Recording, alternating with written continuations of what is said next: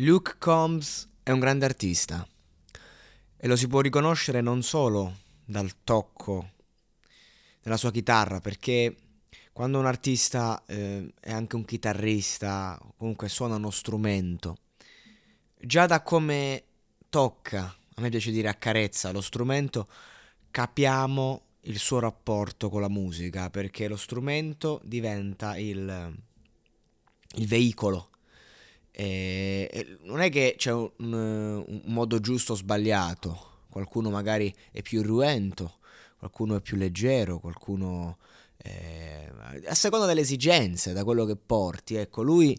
ha un tocco con la sua chitarra leggero, eh, significativo, simbolico, che insomma tocca tutti i suoi brani, questo mood eh, questa, questa versa- versatilità nel raccontare sentimenti puri, sinceri. E poi c'è la voce, una voce che potrebbe essere una come tante di quel repertorio.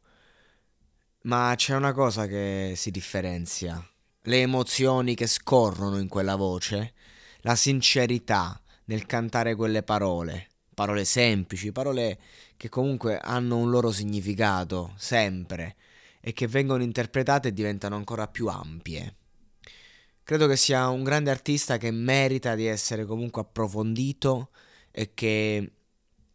pur giovanissimo, pur avendo fatto eh, pochissima musica, ha vinto dei premi come miglior artista eh, emergente e da tre anni non, non pubblica un nuovo album. Ma credo che insomma io ho tanta curiosità nel capire come si evolverà e, e, come con i tempi che corrono lui continuerà a portare se stesso il suo messaggio eh, con la sua chitarra e la sua voce.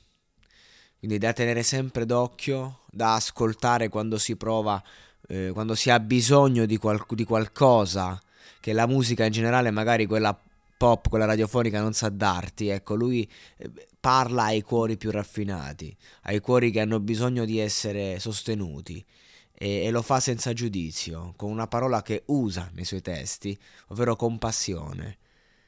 e anche con amore, altro termine eh, spesso utilizzato.